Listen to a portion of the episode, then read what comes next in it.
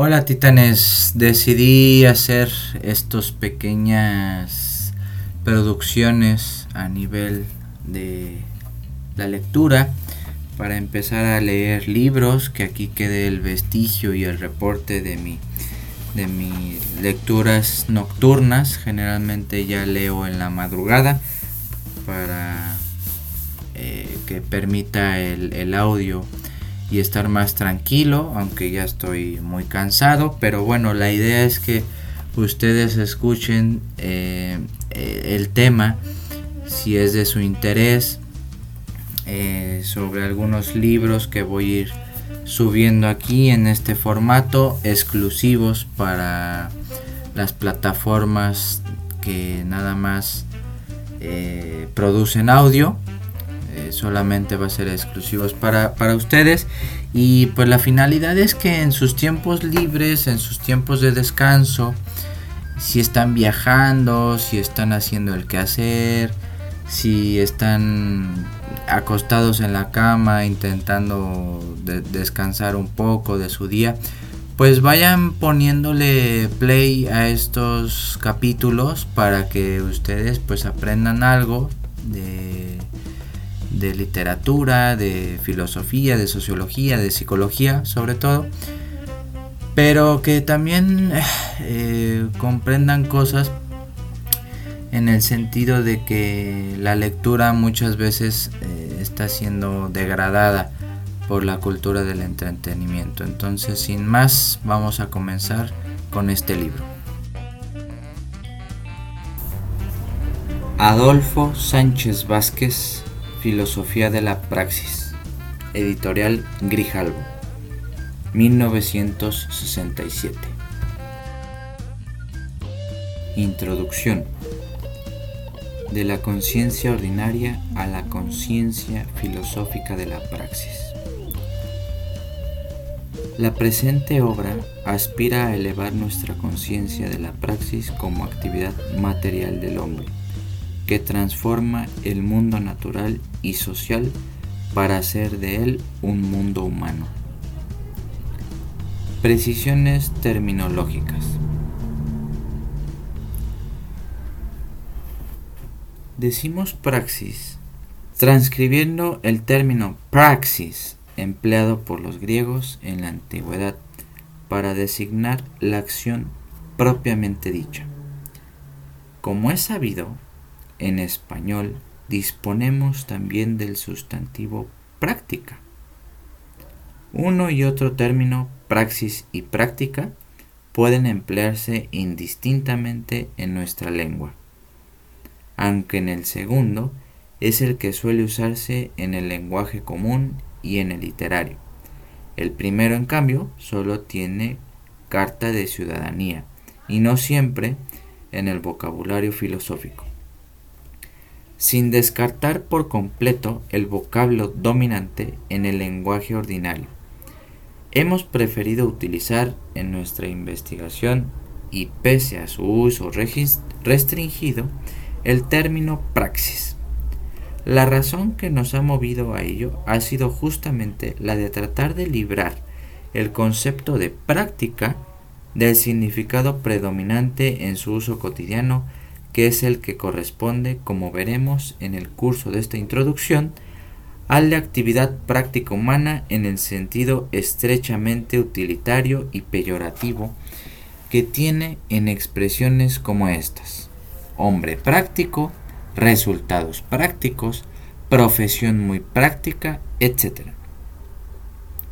La elaboración de un concepto filosófico de la actividad práctica exige liberarse de este significado que casi siempre va asociado en el lenguaje ordinario a los vocablos práctica o práctico.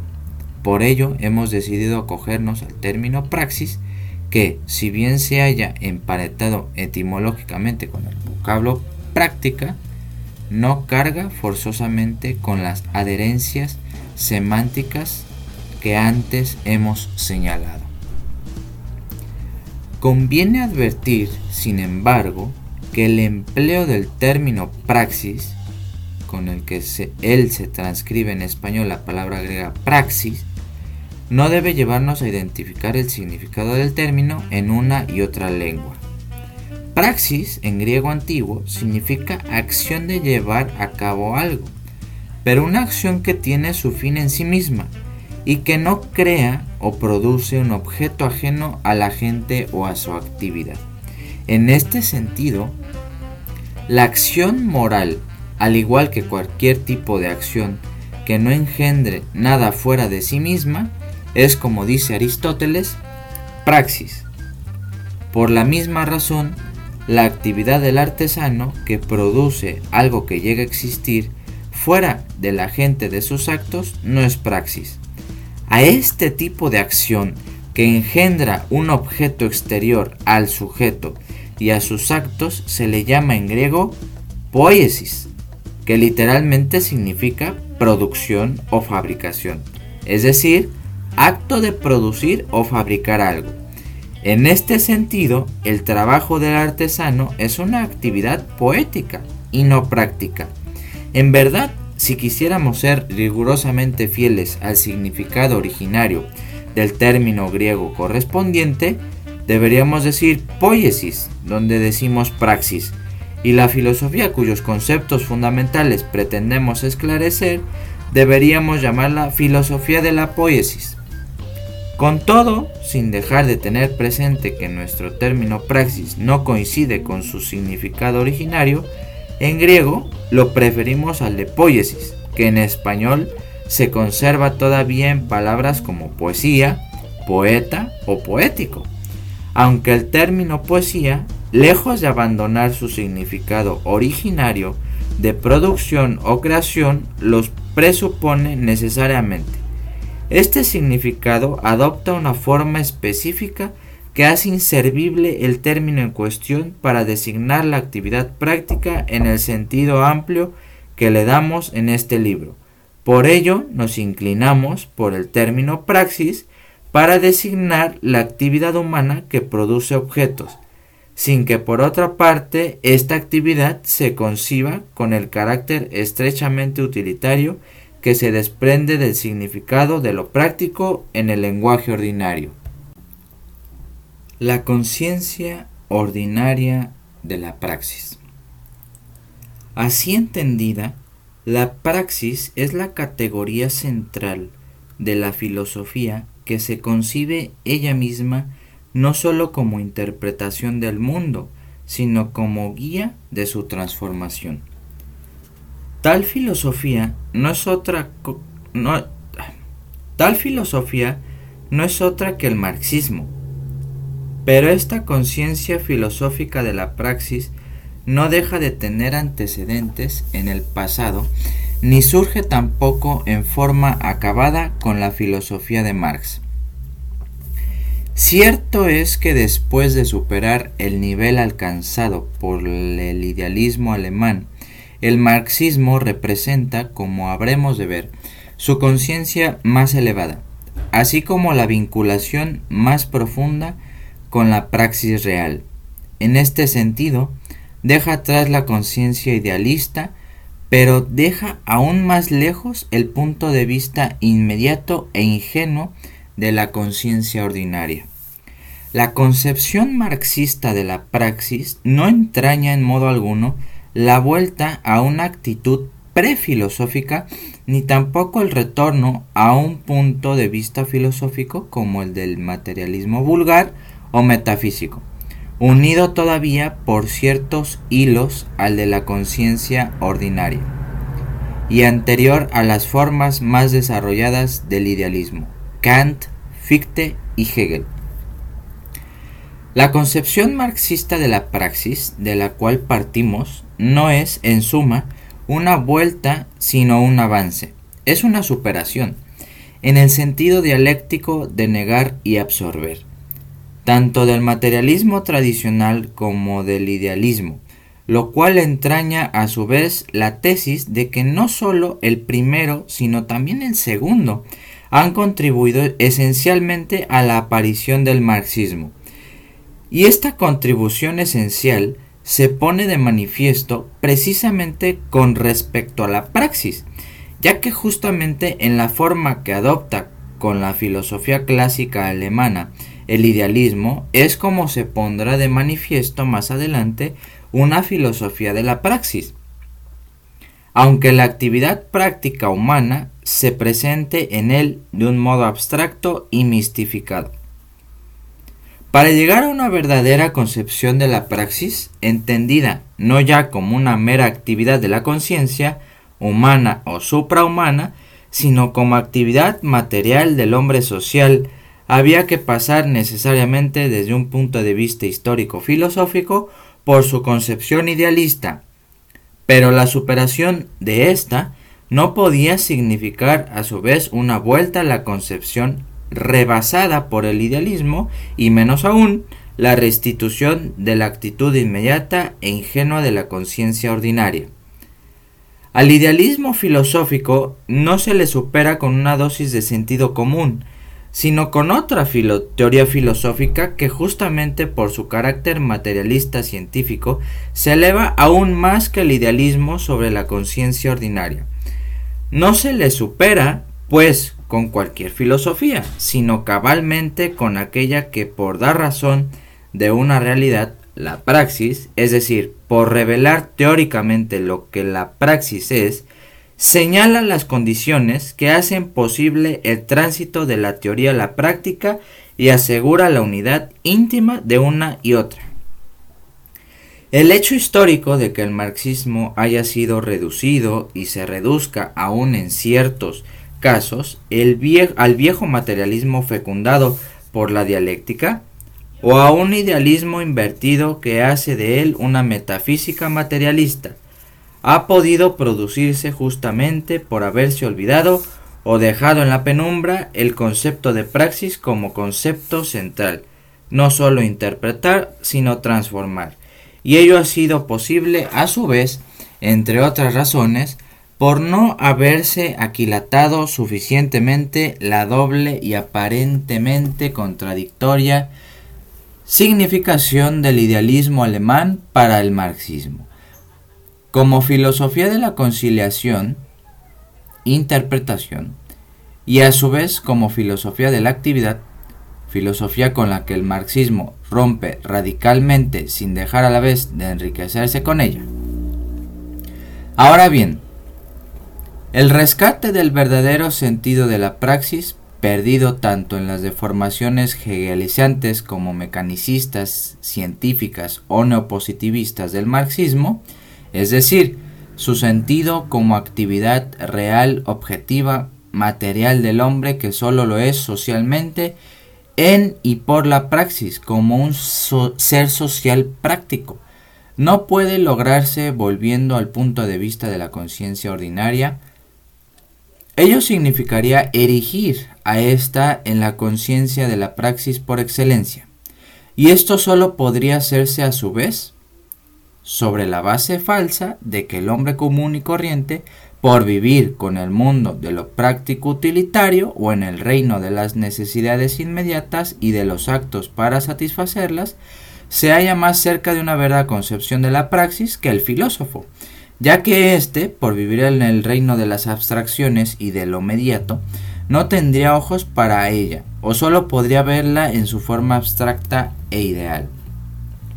Contraponiendo así la conciencia ordinaria al idealismo como única vía para escapar a sus excesos especulativos, resultaría que el hombre de la práctica cotidiana tiene una concepción más verdadera de la praxis que quien trata de captarla por la vía del pensamiento abstracto filosófico.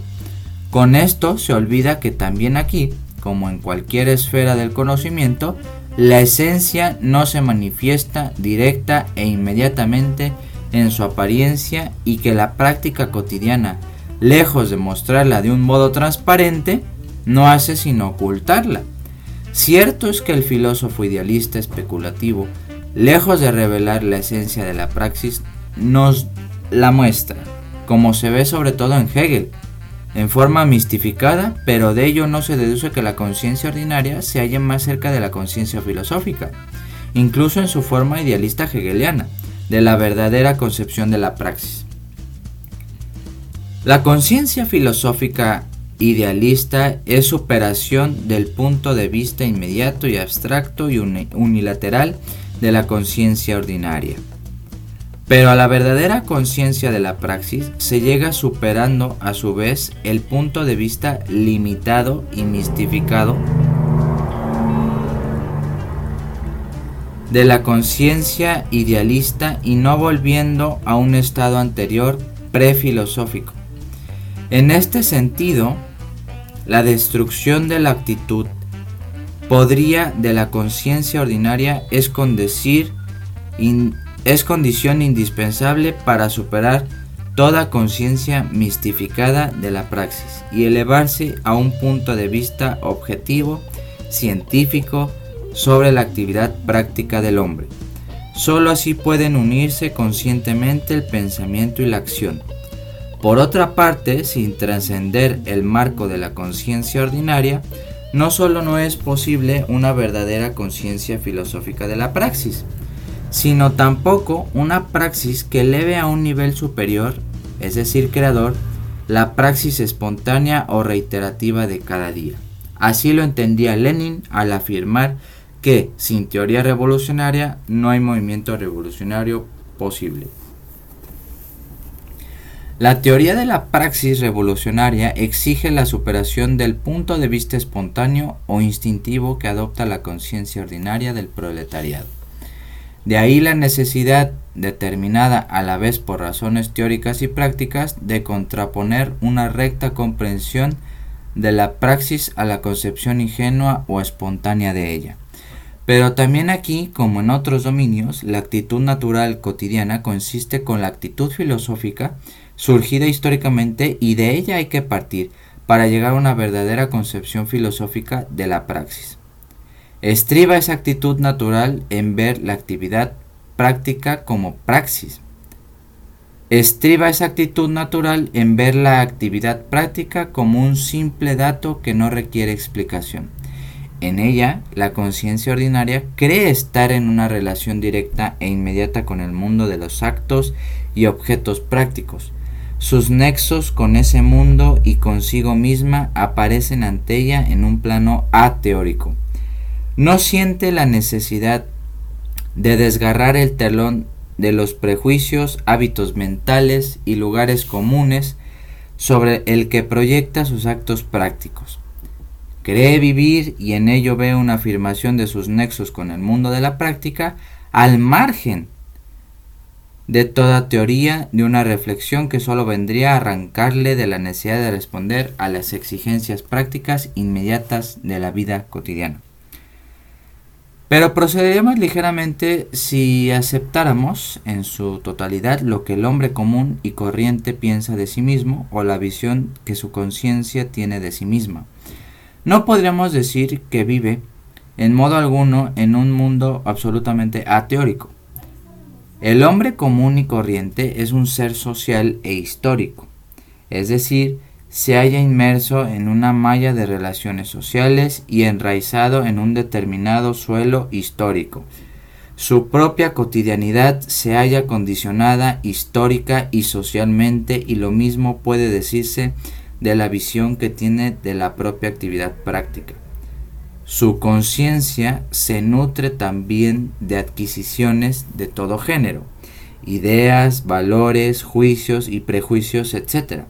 No se enfrenta nunca a un hecho desnudo, sino que integra éste en una perspectiva ideológica determinada porque él mismo, con su cotidianidad histórica y socialmente condicionada, se halla en cierta situación histórica y social que engendra esa perspectiva. En consecuencia, su actitud ante la praxis entraña ya una conciencia del hecho práctico, o sea, cierta integración en una perspectiva en la que rigen determinados principios ideológicos. Su conciencia de la praxis está cargada o traspasada por ideas que están en el ambiente, que flotan en él y que como sus miasmas aspira es en muchos casos la adopción inconsciente de puntos de vista surgidos originariamente como reflexiones sobre el hecho práctico. Por tanto, la conciencia ordinaria de la praxis no se halla descargada por completo de cierto bagaje teórico, aunque en él las teorías se encuentren degradadas.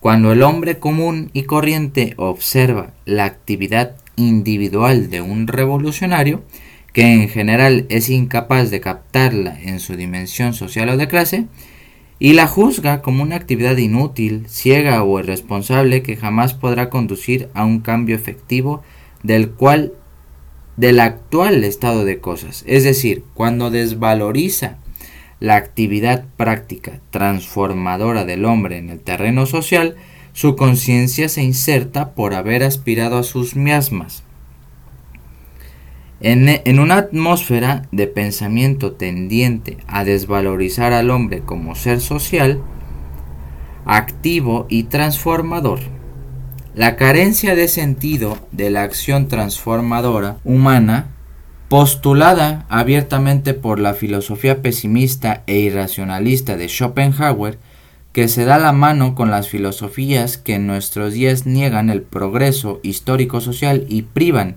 de sentido a la historia y en consecuencia a la acción humana es justamente lo que afirma la conciencia ordinaria con sus juicios despectivos y negativos sobre el alcance de la actividad práctica revolucionaria. La tesis filosófica primitiva reaparece así en forma burda y simplista en la conciencia ordinaria. Pero incluso en esta forma elemental, muestra la presencia de elementos teóricos que originariamente formaron parte de un pensamiento filosófico reflexivo. Sin embargo, la presencia de estos ingredientes teóricos adoptados inconscientemente y que solo son un eco oscuro y lejano de una tesis filosófica, no nos permite ver en su actitud ante la praxis una actitud propiamente teórica, ya que falta en ella el momento capital del lazo consciente entre la conciencia y su objeto. En efecto, el hombre común y corriente se halla en una relación directa e inmediata con las cosas, relación que no puede dejar de ser consciente, pero en ella la conciencia no destaca o separa la práctica como su objeto propio para darse ante ella un estado teórico, es decir, como objeto del pensamiento. La conciencia ordinaria piensa los actos prácticos, pero no hace de la praxis como actividad social transformadora. Su objeto no produce ni puede producir, como veremos, una teoría de la praxis.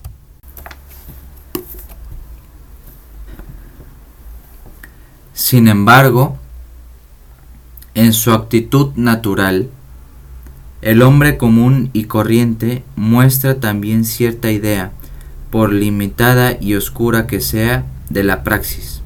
Una idea a la que seguirá aferrado mientras no salga de la cotidianidad y se eleve al plano reflexivo que es el propio en su forma más elevada de la actitud filosófica.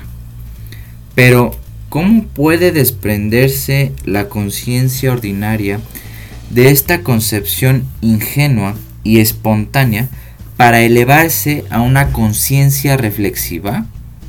A esto solo podremos responder más adelante, particularmente al analizar los diferentes niveles de la praxis.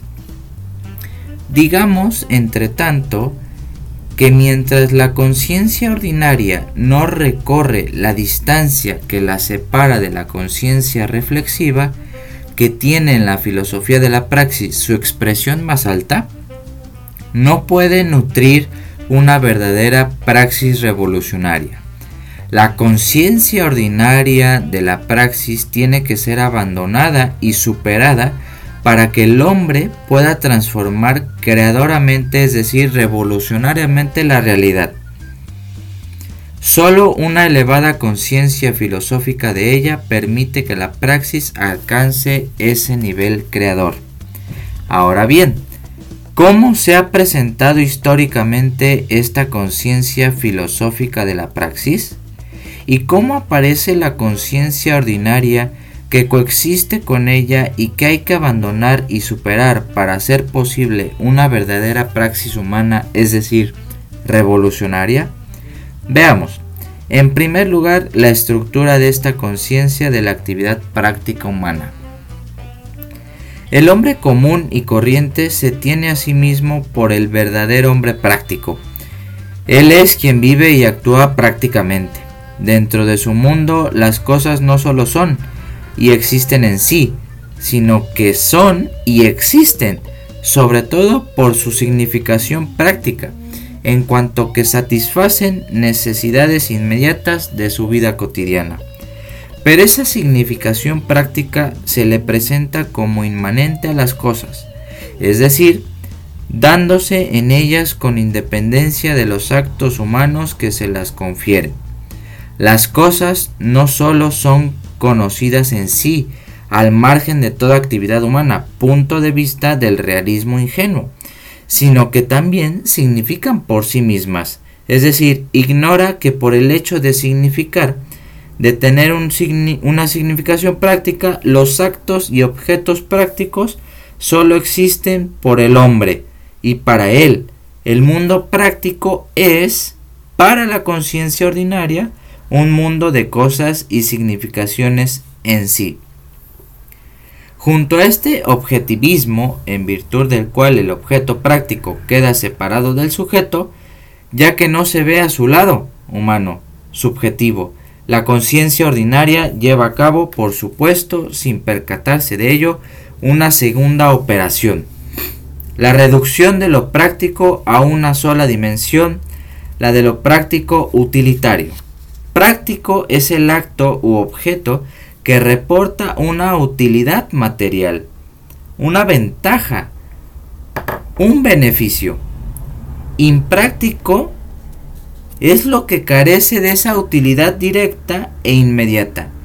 Entendido así el mundo de lo práctico, queda fuera de sus fronteras o más bien en oposición a él. El punto de vista de la conciencia ordinaria coincide en este aspecto, por ejemplo, en relación con la actividad artística, con el punto de vista de la producción capitalista y de las teorías económicas como las de los economistas clásicos, para la conciencia ordinaria lo práctico y lo productivo y productivo, a su vez, desde el ángulo de dicha producción capitalista es lo que produce un nuevo valor o plusvalía. Tratando de satisfacer las aspiraciones prácticas del hombre común y corriente se desarrolla a veces desde el poder una labor encaminada a deformar o castrar o vaciar su conciencia política. Esta labor tiende, al parecer, a integrar a este hombre común en la vida política, pero a condición de que se interese exclusivamente por los aspectos prácticos de ella, o sea, la política como carrera. Es evidente que reducida a este contenido práctico productivo, la política solo puede adquirir un sentido negativo para los que permanecen al margen de esta integración y no, hacer, no aciertan a ver fuera de ese politicismo práctico otra dimensión de la política que no sea la del romanticismo, idealismo o utopismo. Pero el intento de satisfacer las aspiraciones prácticas del hombre común y corriente adopta también otra forma como tendencia alimentada también desde el poder y encamina a destruir el más leve despertar de una clara conciencia política manteniendo al hombre común y corriente en el más absoluto apoliticismo. La despolitización crea así un inmenso vacío en las conciencias que solo puede ser útil a la clase dominante al llenarlo con actos, prejuicios, hábitos, lugares comunes y preocupaciones que en definitiva contribuyen a mantener el orden social vigente. El apoliticismo de grandes sectores de la sociedad excluye a estos de la participación consciente en la solución de los problemas económicos, políticos y sociales fundamentales y con ello queda despejado el camino para que una minoría se haga cargo de estas tareas de acuerdo con sus intereses particulares de grupo o de clase. Tanto el politicismo práctico como el apoliticismo por razones prácticas satisfacen las aspiraciones y los intereses del hombre común y corriente, del hombre práctico, pero en verdad no hacen sino apartarle de una verdadera actividad política y especialmente de una praxis revolucionaria. En este sentido, el politicismo y el apoliticismo prácticos forman parte de la ideología de la burguesía, sobre todo cuando su política desde el poder ha perdido toda fuerza de atracción para las clases oprimidas y explotadas. En un mundo regido por las necesidades prácticas inmediatas, en un sentido estrechamente utilitario, no solo la actividad artística y la política, particularmente la revolucionaria, son improductivas o imprácticas por excelencia, ya que puestas en relación con los intereses inmediatos, personales, carecen de utilidad los actos que solo producen placer estético en un caso y en otros hambre, miseria y persecuciones.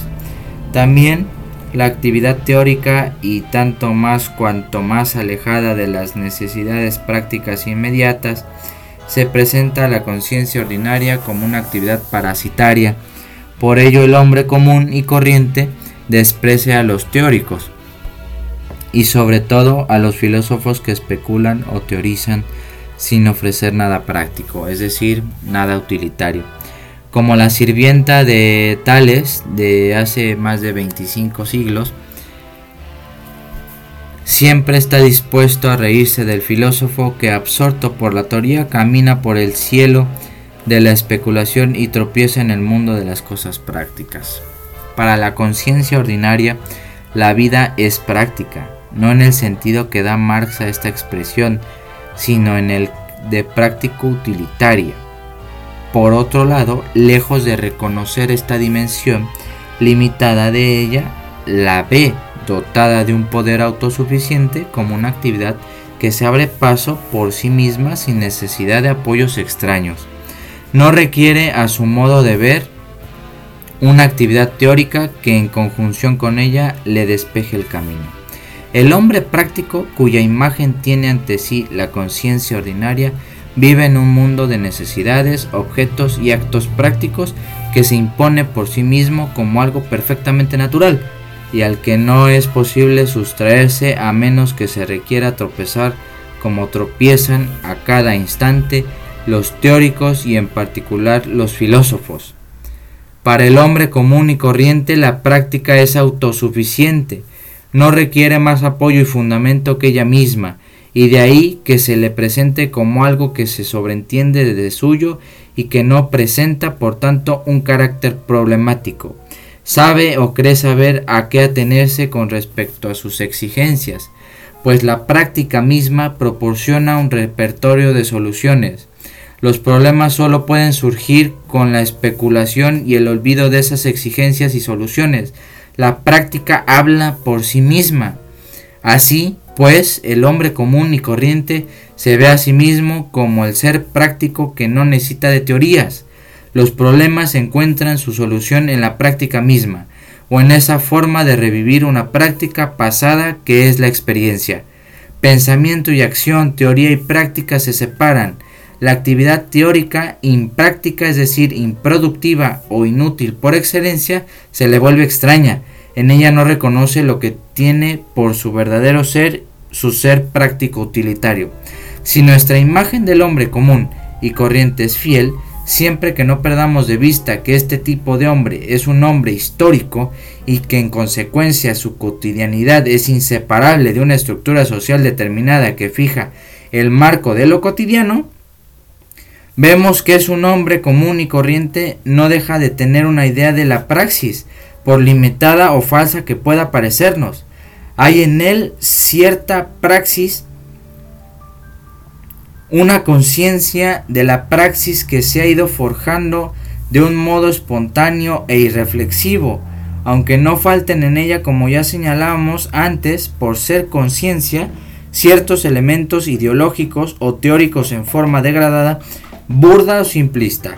Es consciente del carácter consciente de sus actos prácticos, es decir, sabe que su actividad práctica no es puramente mecánica o instintiva, sino que exige cierta intervención de su conciencia, pero por lo que toca al verdadero contenido y significación de su actividad, o sea, por lo que se refiere a la concepción de la praxis misma, no va más allá de la idea antes expuesta. Praxis en un sentido utilitario, individual y autosuficiente. A. Teórico. El hombre común y corriente, inmerso en el mundo de intereses y necesidades de la cotidianidad, no se eleva a una verdadera conciencia de la praxis, capaz de rebasar el límite estrecho de su actividad práctica para ver sobre todo ciertas formas de ella. El trabajo, la actividad política, etc., en toda su dimensión antropológica, nociológica y social, es decir, no acierta a ver hasta qué punto con sus actos prácticos está contribuyendo a escribir la historia humana, como proceso de formación y autocreación del hombre, ni puede comprender hasta qué grado la praxis es menesterosa de la teoría, o hasta qué punto su actividad práctica se inserta en una praxis humana social, con lo cual sus actos individuales implican los de los demás y a su vez los de estos se reflejan en su propia actividad. Ahora bien, la superación de esa concepción de la praxis que la reduce a una actividad utilitaria, individual y autosuficiente con respecto a la teoría, es una empresa que rebasa las posibilidades de la conciencia ordinaria y que ella no podría cumplir sin negarse a sí misma. Cierto es que para la conciencia ordinaria, como ya apuntábamos más arriba, existen los objetos con determinada significación, aunque meramente utilitaria, como existen también los actos de producción y consumo de ellos. Pero lo que no existe propiamente para ella, mientras se mantenga en ese nivel ateórico de la cotidianidad, es la verdadera significación humana de sus actos y objetos. Esta significación solo puede mostrarse a una conciencia que capte el contenido de la praxis en su totalidad como praxis histórica y social, en la que se integren y se perfilen sus formas específicas, el trabajo, el arte, la política, la medicina, la educación, etc., así como sus manifestaciones particulares en las actividades de los individuos o grupos humanos, a la vez que en sus diferentes productos. Esa conciencia es la que históricamente se ha ido elevando a través de un largo proceso que es la historia misma del, pensamiento humano, condicionado por la historia entera del hombre como ser activo y práctico, desde una conciencia ingenua o empírica de la praxis hasta la conciencia filosófica de ella que capta su verdad. Una verdad que jamás se cierra, jamás absoluta, con el marxismo. Esta conciencia filosófica no se alcanza casualmente ni en virtud de un desarrollo inmanente interno del pensamiento humano. Solo se alcanza históricamente, es decir, en una fase histórica determinada, cuando la praxis misma, es decir, la actividad práctica material ha llegado en su desenvolvimiento a un punto en el que el hombre ya no puede seguir actuando y transformando creadoramente, es decir, revolucionamente el mundo como realidad humana y social, sin cobrar una verdadera conciencia filosófica de la praxis. Esta conciencia es exigida por la historia misma de la praxis real al llegar a cierto tramo de su desarrollo, pero solo puede obtenerse a su vez cuando ya han madurado a lo largo de la historia de las ideas las premisas teóricas necesarias. En cuanto a una verdadera concepción de la praxis, presupone la historia entera de la humanidad, ya que el hombre es ante todo, como veremos, un ser práctico y presupone asimismo la historia entera de la filosofía. Podemos comprender hasta qué punto le es importante a la conciencia ordinaria abandonada a sus propias fuerzas rebasar su concepción espontánea y reflexiva de la actividad práctica y elevarse a una verdadera concepción filosófica de la praxis. Bosquejo histórico de la conciencia filosófica de la praxis. ¿Cuáles han sido los hitos fundamentales de esta historia de la conciencia filosófica de la praxis? Durante siglos, los filósofos parecían justificar los recelos y risas de la conciencia del hombre común y corriente. Encarnado ya hace más de 25 siglos por la sirvienta del filósofo Jonio, pues lejos de tratar de explicar la praxis misma y de contribuir así a verla en su verdadera dimensión humana, se volvía de espaldas a ella. Claro está que esta actitud de los antiguos filósofos tenía raíces nociológicas y sociales que les impedían ver su verdadera significación. En sus orígenes occidentales, es decir, en la antigüedad griega, la filosofía ha ignorado o rechazado el mundo práctico, y lo ha rechazado precisamente por no captar en él mucho más de lo que veía, y sigue viendo 25 siglos después, la conciencia ordinaria, su carácter práctico utilitario. La actividad práctica, material, y particularmente el trabajo, era considerada en el mundo griego y romano como una actividad indigna de los hombres libres y propia de esclavos. A la vez que se rebajaba la actividad material, manual, se ensalzaba la actividad contemplativa, intelectual. Al griego antiguo le interesaba sobre todo el dominio del universo humano, la transformación de la materia social del hombre y con ella crear y desarrollar esa peculiaridad realidad humana, social, que es una innovación en el mundo antiguo, la polis. La polis es la expresión más alta del proceso de transformación consciente del hombre como ser social o animal político, la transformación de las cosas, de la naturaleza, es decir, la práctica material productiva, ocupa en Grecia un lugar secundario. No me interesa, además, porque no se, se ve su entronque con esa otra empresa capital de la transformación del universo humano y no solo no se ve, sino que la transformación práctica de las cosas, de la materia natural, que pone al hombre en relación directa e inmediata con las cosas materiales, lejos de asegurar un dominio que por otro lado no se busca sobre la naturaleza, no hace sino esclavizarle y envilecerle. La idea de que el hombre se hace a sí mismo y se eleva como ser humano justamente con su actividad práctica, con su trabajo, transformando el mundo material, idea a la que solo llegará la conciencia filosófica moderna, era ajena en general al pensamiento griego. Para este, el hombre se eleva precisamente por la vía inversa, es decir, por la liberación de toda actividad práctica material y por tanto aislando la teoría a la contemplación de la práctica. Esta concepción encuentra su más acusada expresión filosófica en Platón y Aristóteles. En Platón, la vida teórica, como contemplación de las esencias, es decir, la vida contemplativa, adquiere una primacía y un estatuto metafísico que hasta entonces no había tenido. Vivir propiamente es contemplar, y la vida plena se alcanza en consecuencia, mediante la liberación respecto de todo lo que en este mundo empírico obstaculiza esa contemplación de las ideas perfectas, inmutables y eternas. Los obstáculos provienen de los sentidos, del apego del hombre como ser corpóreo a las cosas, a la materia y su sujeción a los afanes prácticos. Platón aísla así la teoría de las actividades prácticas, o sea, de aquella que no pueden prescindir de la materia y ello lo, lo lleva, según Plutarco, a considerar humillante la aplicación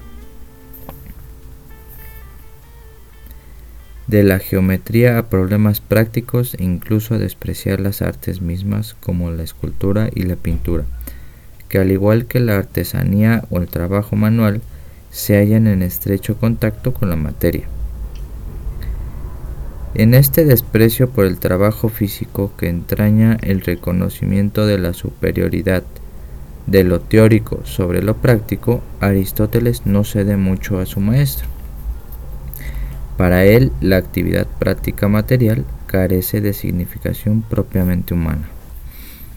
Un Estado dotado de una constitución ideal no puede tolerar que sus ciudadanos se dediquen a la vida del obrero mecánico o del tendero, que es innoble y enemiga de la virtud.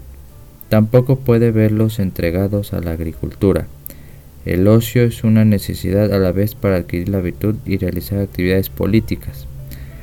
La vida teórica, como, la vida en la que el hombre actúa teniendo por objeto lo que es óptimo por sí mismo, es la más humana, la más verdadera y a la vez la más virtuosa. A este nivel superior que corresponde al hombre como ente de razón, la teoría se basta a sí misma sin necesidad de ser aplicada o de subordinarse a la práctica. Vemos pues que Aristóteles comparte el desprecio de Platón por toda actividad práctica material entendida como transformación de las cosas materiales mediante el trabajo humano. La praxis material productiva, el trabajo, hace al hombre esclavo de la materia, de las cosas, y de ahí que se le considere en la sociedad esclavista griega indigno de los hombres libres. Esta sumisión de la actividad productiva a la materia es lo que la hace despreciable y propia de esclavos. Los hombres libres solo pueden vivir como filósofos o políticos en el ocio entregados a la contemplación o a la acción política, es decir, en contacto con las ideas y regulando conscientemente los actos de los hombres como ciudadanos de la polis y dejando el trabajo físico justamente por su carácter servil humillante en manos de los esclavos. Pero por muy importante que sea el papel de la acción política, la teoría no pierde en los grandes filósofos griegos su derecho sus derechos supremos. Así, por ejemplo, Platón y Aristóteles han admitido la legitimidad de lo que podemos llamar la praxis política, pero sin renunciar en ningún momento a la primacía de la vida teórica. Platón ha tenido incluso conciencia de que la teoría debe ser práctica, es decir, de que el pensamiento y la acción deben mantenerse en unidad, y el lugar de esta unidad es justamente la política. Pero la unidad se mantiene haciendo descansar la práctica en la teoría o más exactamente haciendo que las ideas se vuelvan prácticas por sí mismas. La teoría se torna práctica no solo porque sea para Platón un saber de salvación gracias al cual el hombre se libera de la esclavitud de la materia, se mantiene en su condición humana y se realiza como ser humano, sino también porque la teoría conforma plenamente a la práctica con lo cual la primera deja de ser un saber puro y cumple una función social. Con lo cual la primera deja de ser un saber puro y cumple una función social política. Teoría y práctica, filosofía y política se unen en la persona del filósofo rey o del rey filósofo. Solo en este terreno, en el de la actividad política, ve Platón una práctica digna pero a condición de que se deje impregnar totalmente por la teoría. Se trata de una relación unilateral en la que la primacía la tiene la actividad teórica. Ello quiere decir que la praxis política de los hombres no cumple otra función que la de dejarse guiar o moldear por la teoría, sin que ésta por el contrario reciba nada de la práctica. La teoría no depende de la praxis. El filósofo no se haya supeditado a la polis, es la teoría la que ha de imponerse a la práctica y solo en este sentido tiene un contenido práctico. Con esta actitud hacia la praxis política y social, teoría que es praxis de por sí o praxis ajustada por completo a la teoría, Platón no hace sino prefigurar las futuras concepciones utópicas de la transformación y organización de la sociedad. Admite que la teoría puede ser práctica y reconoce así una praxis política, pero siempre que ésta sea la aplicación de los principios absolutos que traza la teoría. La praxis ha de ser filosófica y vale por su contenido racional y teórico. En consecuencia, la unidad platórica de teoría y práctica no es sino una no es sino disolución de la praxis en la teoría. Aristóteles admite, como Platón, la legitimidad de la praxis política, pero siempre con un rango inferior a la vida teórica. A diferencia de su maestro, ya no pretende que la actividad política se ajuste a principios absolutos trazados por la teoría. La realidad política de su tiempo le lleva a la conclusión de que la unidad de teoría y práctica es imposible, impracticable, y por tanto hay que renunciar a que la primera corrija a la segunda. La vida separa lo que Platón pretendía mantener unido idealmente. Ni los filósofos pueden ser reyes, ni los reyes filósofos.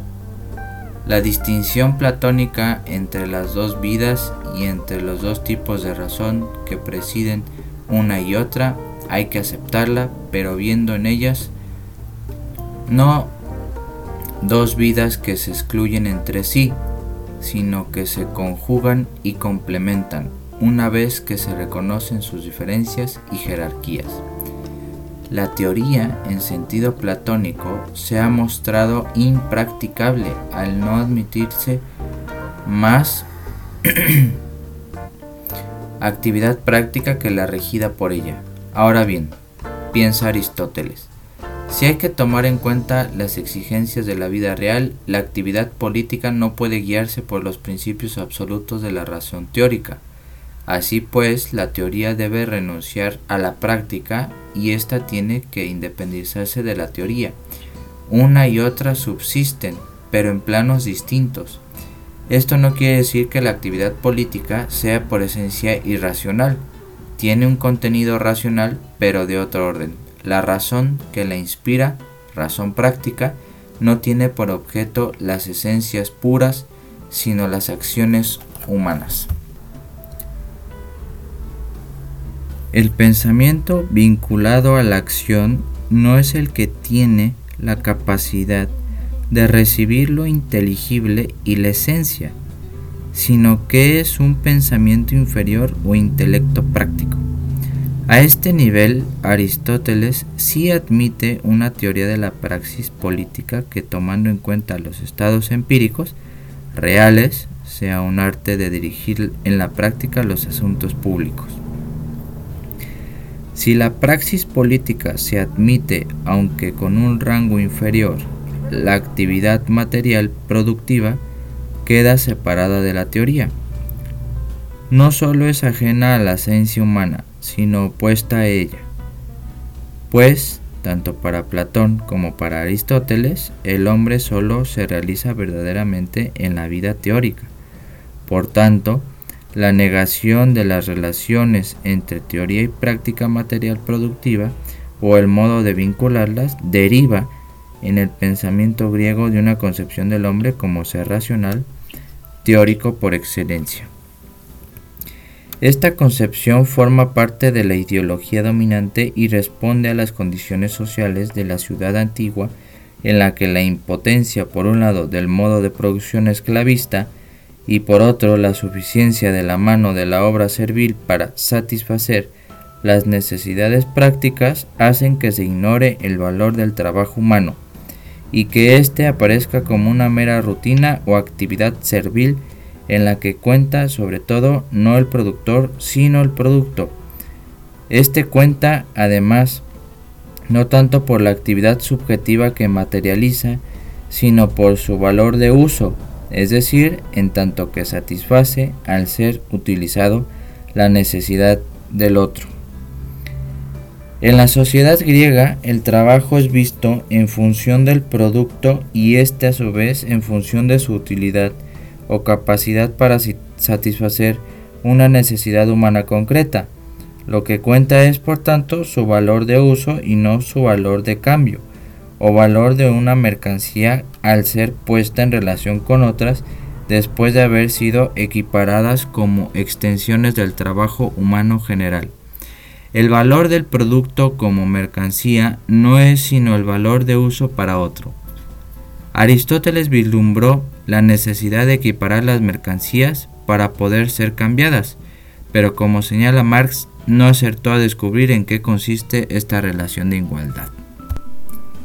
En otro pasaje del Capital, subraya Marx que los escritores de la antigüedad clásica, en vez de señalar la importancia de la cantidad y el valor de cambio, se atienen exclusivamente a la cualidad y, el y al valor de uso.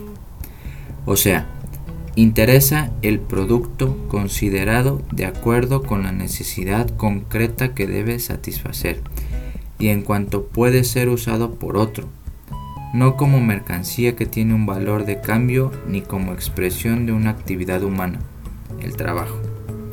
El producto y la actividad que lo engendra existen en relación con una necesidad exterior al artesano y por tanto no como obra suya. El objeto producido queda separado así del sujeto que lo produce y uno y otro permanecen en una relación de exterioridad. Por ello, se aprecia el producto en cuanto que es útil para el que no es propio productor y se desprecia a éste así como su trabajo, justamente porque este último no es sino una actividad servil. El artesano es así doblemente esclavo de la materia que transforma y de las necesidades ajenas. En las condiciones peculiares de una sociedad que no sitúa en primer plano la transformación de la naturaleza o producción, o en la que ésta se halla al servicio de la transformación del hombre, del ciudadano de la polis, el trabajo intelectual, considerado como el propiamente humano, se concentra en la clase de los hombres libres y el trabajo físico, por su carácter servil y humillante, descansa sobre los hombros de los esclavos. Las relaciones entre uno y otro trabajo, o entre la actividad teórica y la práctica productiva, revisten un carácter antagónico y cobran la forma de un aislamiento y superioridad de lo espiritual respecto de lo material y de la primicia de la vida teórica sobre la práctica. Los hombres libres se consagran pues a las actividades libres que les corresponden por su naturaleza, en tanto que los esclavos se dedican a las actividades que les son propias y que por su contacto con las cosas materiales son la negación del verdadero hacer humano. La división social del trabajo ahonda así la división entre contemplación y acción y lleva a la exaltación del hombre como ser teórico. A su vez, la primicia que se atribuye a las actividades libres o liberadas del contacto con la materia y el desprecio de que se hace objeto al trabajo físico como ocupación indigna de los hombres libres no hace sino afirmar la posición de estos últimos y rebajar la de los trabajadores físicos, particularmente esclavos. Y esta hostilidad de la sociedad esclavista griega al trabajo manual se extiende a otras actividades en la medida en que no pueden sustraerse al contacto directo e inmediato con las cosas materiales. De ahí el desdén por las aplicaciones prácticas de una ciencia como la geometría y en consecuencia por la técnica así como por la cirugía y por las actividades artísticas que, como las del pintor y escultor, no podían eludir el contacto con la materia. Platón considera humillante para la geometría su aplicación a problemas prácticos y en el seno de una misma ciencia establece una distinción entre la ciencia sabia y noblemente teórica y la ciencia vulgar y baja de carácter experimental. Según Plutarco, Arquímedes despreciaba las aplicaciones prácticas de la mecánica. Aristóteles señala con el ejemplo de los geómetras y los carpinteros que el dominio de, la teoría y de la práctica, es decir, de su aplicación, son distintos.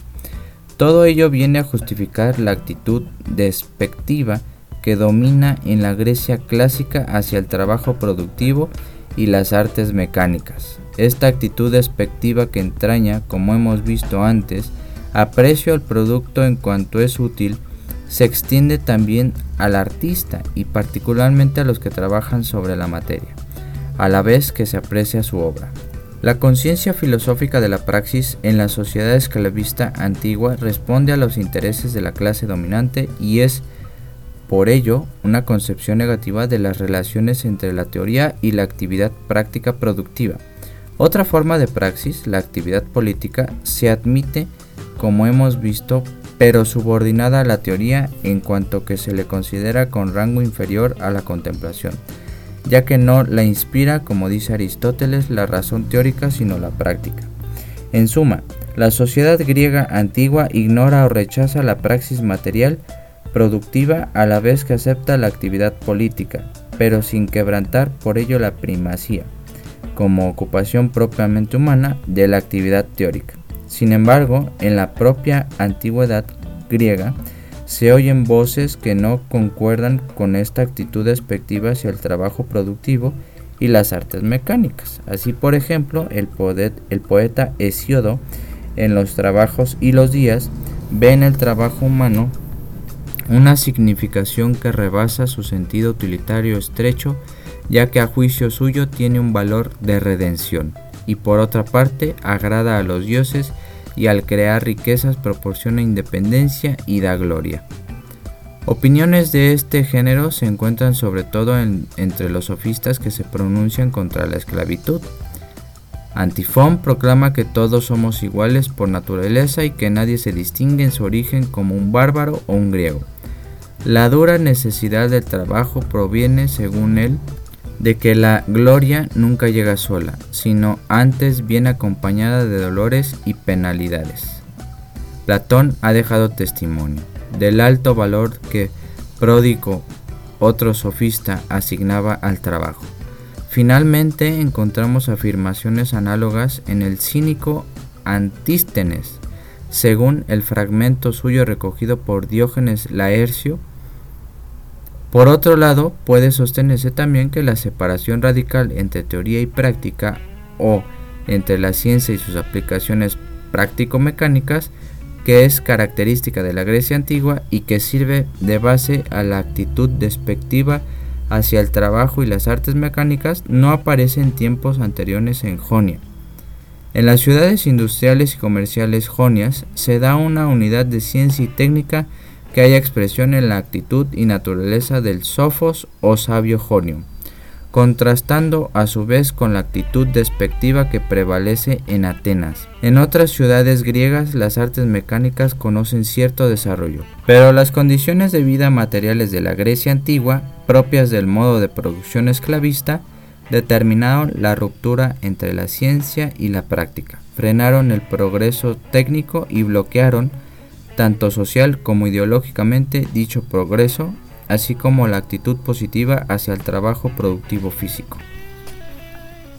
La conciencia filosófica de la praxis sufre un cambio radical en el Renacimiento, y este cambio va asociado, entre otros, a los nombres de Leonardo, Verdano Bruno y Francis Bacon.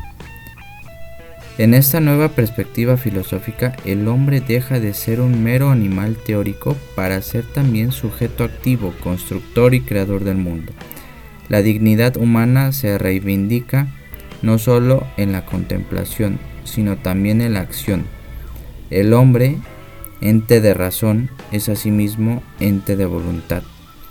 La razón le permite comprender la naturaleza, su voluntad, iluminada por ella, dominarla y modificarla. Se comienza a valorar el conocimiento y la transformación de la naturaleza de acuerdo con los intereses económicos de la burguesía y del naciente modo capitalista de producción. El poder y el porvenir de esta clase social quedan ligados a la transformación práctico-material del mundo y al progreso de la ciencia y la técnica condicionados a su vez por dicha transformación. El conocimiento científico deja de ser una actividad válida por sí misma que se degrada al ser aplicada a los problemas práctico-mecánicos para ponerse al servicio de la producción capitalista y a su vez ser impulsados por ella. De este modo, las nacientes relaciones capitalistas contribuyen al desarrollo de la ciencia y la técnica y éstas a su vez fortalecen el nuevo modo de producción.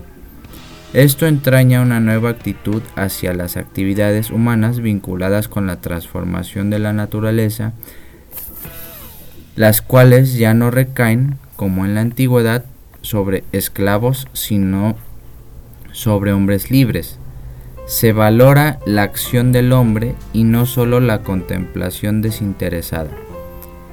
Y dentro de la acción humana se aprecian no solo las cosas que ya eran consideradas nobles en otros tiempos, como el arte y la guerra, sino incluso las que por ejercerse sobre cosas materiales eran tenidas por más bajas. Además, la apreciación del producto pasa a su productor y la obra adquiere así un valor justamente por ser obra humana. Son nuestras, dice con orgullo Gionoso Manetti en su Dignitate et Excellentia Omnis. Son pues cosas humanas, porque están hechas por el hombre todas las cosas que vemos, y las casas, y los castillos, y las ciudades, y todos los infinitos edificios diseminados sobre la superficie de la tierra. Esta idea del hombre como ser activo es subrayada por los más eminentes representantes del humanismo renacentista. Pico de Mirandola, León Bautista Alberti, etc. Se eleva así la condición social del artesano y sobre todo la de los artistas, pintores y escultores. Ahora bien, la reivindicación renacentista de las actividades prácticas humanas tiene todavía un carácter limitado esta reivindicación se halla determinada por la necesidad de dominar y transformar a la naturaleza a través del conocimiento de ella. El hombre necesita esa actividad práctica y esa transformación, pero el hombre práctico no es todo, ni la práctica es lo que muestra es en su condición más humana. La exaltación renacentista del hombre como ser activo no significa que la contemplación deje de ocupar todavía un lugar privilegiado. Por el contrario, sigue teniendo un rango superior a la actividad práctica y particularmente a la manual. Cierto es que ya no se rechaza el trabajo como una ocupación servil y que incluso se le ensalza. Ya no se piensa que el hombre se envilezca al mero contacto con la materia. Lejos de esclavizarlo, es condición necesaria de su propia libertad, y en cuanto tal es aceptado. La oposición entre la actividad teórica y la práctica o entre el trabajo intelectual y el físico, proclamada en la antigüedad y el medievo por razones de clase, se ha reducido ya lo suficiente para que no se vea ahora simplemente como una oposición entre una actividad servil y humillante y otra libre y elevada. Pero si bien es cierto que se ha cortado la distancia entre ambas actividades y que el trabajo físico ya no se define como negación de lo propiamente humano, su bondad se reduce a ser la actividad que hace posible o prepara ese estado propiamente humano que es la contemplación.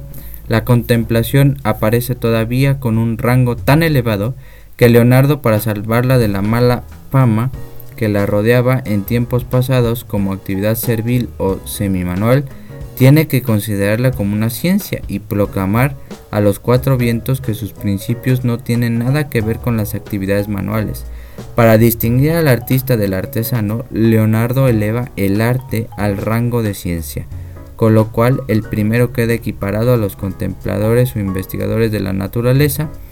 Para ello señala la separación entre los principios de la pintura y toda operación manual propia del artesano, los principios verdaderos y científicos de la pintura, dice Leonardo, son comprendidos solamente por el intelecto y no implican operación manual alguna. Ellos constituyen la ciencia de la pintura que permanece en la mente de sus contempladores y de ello nace la creación real que supera en dignidad a la contemplación o a la ciencia que la preceden. Por lo que toca al trabajo humano, su valor no está en sí mismo, sino como paso obligado para facilitar la contemplación. Así piensan, por ejemplo, Giordano Bruno y Tomás Moro. En la expulsión de la bestia triunfante, Bruno condena el ocio y ensalza el trabajo. En la Edad de Oro dice, en la que los hombres vivían ociosos, sin preocupaciones ni fatigas, no eran más felices que las bestias y en definitiva reinaba por todas partes la estupidez. En cambio, en la edad del trabajo, bajo el acicate de la pobreza y la necesidad de los hombres, inventan la industria y descubren las artes y de este modo logran imponer su dominio sobre la naturaleza. El trabajo hace posible así el alejamiento del hombre de la animalidad y su acercamiento a un estado propiamente humano que culmina en la contemplación de Dios, es decir, prepara el camino para que el hombre se eleve con su furor heroico o ímpetu racional hasta la contemplación desinteresada del ser divino. Tomás Moro en su Utopía admite y ensalza el trabajo con como una dura necesidad de la que hay que liberarse para que el hombre pueda consagrarse a una labor superior como la contemplación espiritual que es la actividad propiamente humana. Ahora bien, en el Renacimiento encontramos también concepciones que no reconocen ese lugar privilegiado de la actividad teórica. Así, por ejemplo, Bartolomeo Sacchi de, en De Optimo Cive y Mateo Parmieri en De la Vita Civile subrayan que la especulación aísla al hombre, lo hace egoísta y lo sustrae a las tareas en favor del bien público.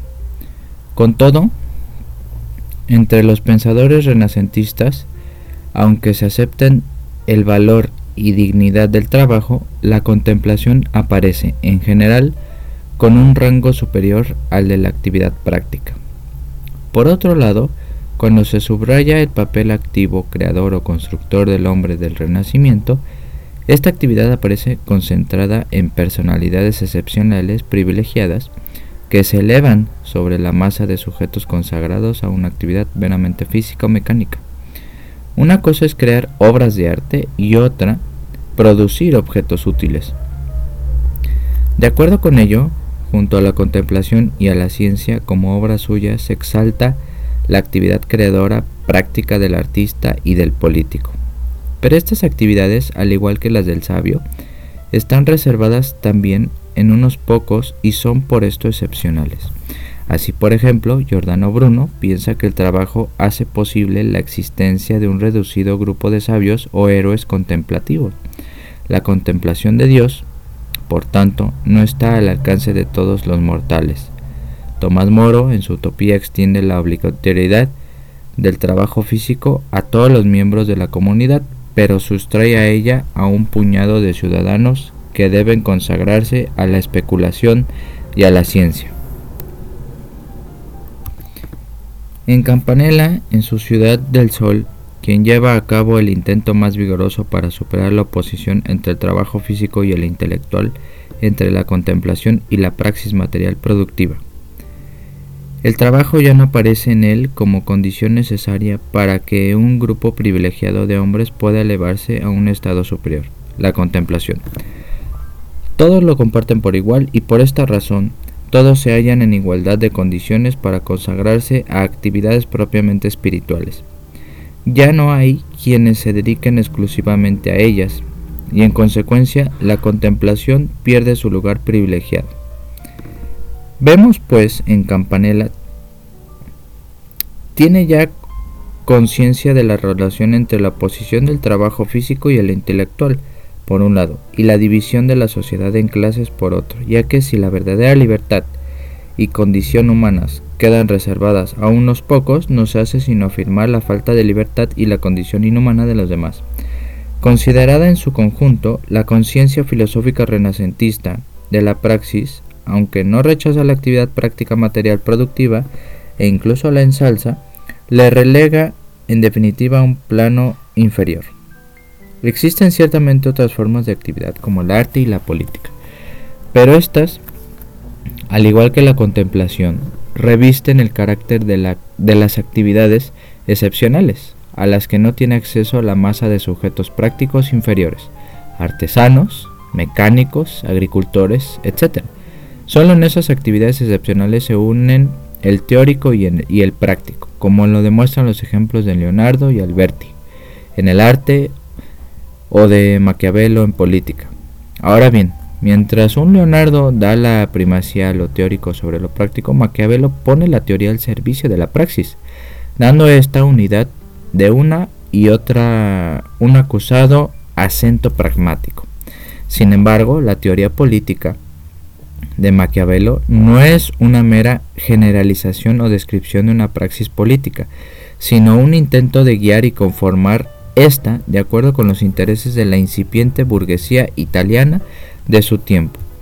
Dicha teoría, tal como lo expone en El Príncipe, refleja la situación peculiar que vive Italia en los siglos XV y XVI, una Italia dividida en una serie de estados que camina en virtud de su fragmentación, por la pendiente de la decadencia.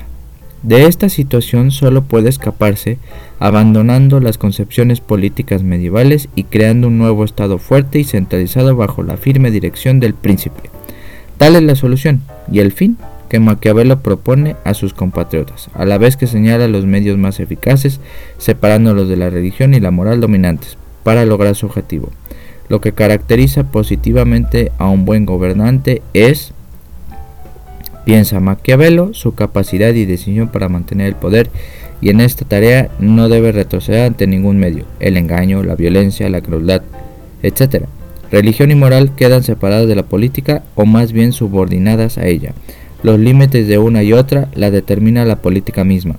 La política, tal como Maquiavelo la encuentra histórica realmente, no es la esfera de los ideales y de los principios morales abstractos, sino de intereses. El príncipe actúa en función de intereses generales, los de una burguesía que necesita un poder fuerte y centralizado. Una vez trazado el objetivo histórico concreto que responde a esos intereses sociales, unidad nacional, Estado fuerte, todo depende del valor y la astucia del príncipe, pero también de su inteligencia, de su comprensión justa de la situación, de los intereses particulares de las fuerzas en pugna, de la psicología de los hombres y de los medios que hay que aplicar. Maquiavelo puede tolerar un crimen, pero no un error. De ahí que la praxis política no puede prescindir de la teoría de una ciencia política.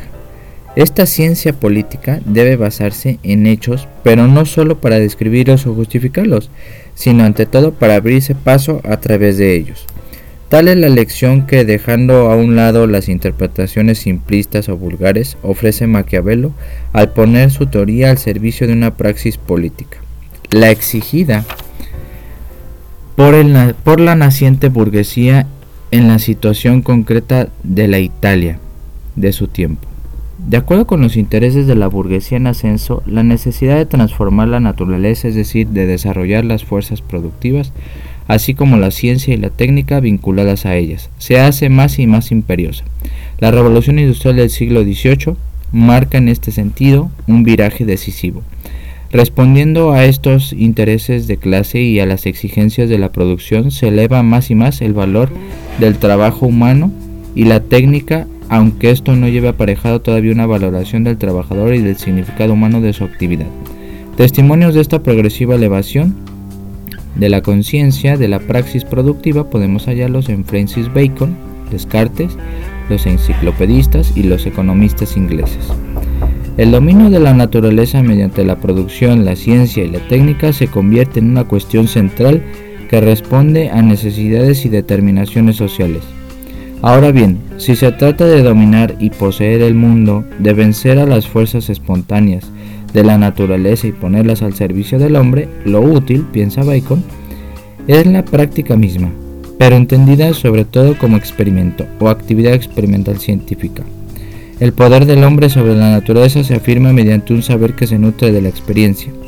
Para Descartes la razón de por sí es útil en cuanto que proporciona conocimientos que ayudan a la práctica y de este modo permiten al hombre dominar la naturaleza, hacer de él dueño y señor del mundo. Son muy conocidas a este respecto las palabras de Descartes de su discurso del método sobre la necesidad de que la filosofía sea práctica, contribuyendo a fortalecer el dominio del hombre sobre la naturaleza.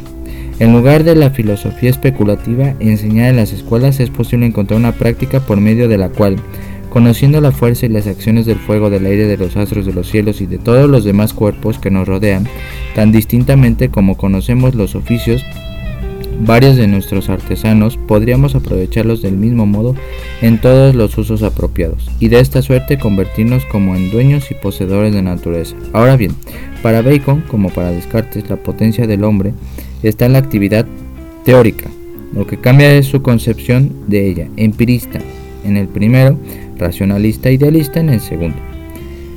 Uno y otro prolongan en los siglos XVI y XVII la idea de valor de la transformación de la naturaleza de la producción guiada por la teoría por la ciencia. Pero como el valor de la producción sigue viéndose en lo que entraña de transformación utilitaria de la naturaleza y no en la transformación positiva y negativa, a la vez que opera en el hombre mismo. Se puede exaltar el trabajo y sus productos sin ensalzar a su, a su vez el sujeto de este proceso, al productor, al hombre trabajador. Los enciclopedistas del siglo XVIII ensalzan asimismo la técnica, las artes mecánicas, la industria del hombre. La enciclopedia se ocupa de la técnica y ve en ella la realización de la unidad de la teoría y la práctica. Es difícil, por no decir imposible, afirman en el artículo técnica, impulsar lejos la práctica sin la especulación y recíprocamente. Los enciclopedistas exaltan así el dominio del hombre sobre la naturaleza gracias al trabajo y la técnica. El hombre se afirma por dos vías, teórica y práctica, que se unen en la técnica. En diferentes tonos, los pensadores ilustrados y enciclopedistas franceses del siglo XVIII Afirman así la positividad de la cultura, de la ciencia, de la técnica y del trabajo humano. Solo una voz se negará a sumarse al coro, la de Juan Jacobo Rousseau. Después de siglos de progreso humano en el terreno de la cultura y la técnica, tras de una elevación creciente del poder del hombre sobre la naturaleza, el balance rusionano no puede ser positivo. El ginebrino mide el progreso tan ensalzado por las consecuencias que ha tenido para el hombre y la conclusión a que llega puede expresarse en estos términos. La transformación de la naturaleza no ha hecho sino transformar negativamente al hombre. Rousseau ha puesto en relación por primera vez, aunque sea en forma negativa, la transformación de la naturaleza, como cultura teórica y práctica, con la transformación del hombre, por lo que toca a la praxis, es decir, a la actividad humana, transformadora de la realidad natural y humana. Tal como se manifiesta en el trabajo y la técnica, en el arte y la política, Rousseau muestra una conciencia negativa de ella. La praxis social humana, tal como se revela históricamente, no ha hecho más que degradar y envilecer al hombre. Así, pues, su voz contrasta radicalmente con lo de los pensadores ilustrados de su tiempo, de la misma manera que ha de chocar, por lo que toca al trabajo humano, con la concepción de los grandes economistas ingleses de su mismo siglo. Rousseau, por un lado, parece quedar a la saga de todos ellos, pero por otro, por haber señalado esa negatividad relativa de la praxis productiva humana, se adelanta a su tiempo y anticipa ideas que solo más tarde aparecerán en Marx. Bueno, titanes, hasta aquí vamos a dejar la lectura. El próximo fragmento, el próximo episodio, vamos a estar trabajando hacia la reivindicación plena de la praxis humana y con eso concluiríamos la introducción de este libro y pues nada, sin más por el momento la dejamos hasta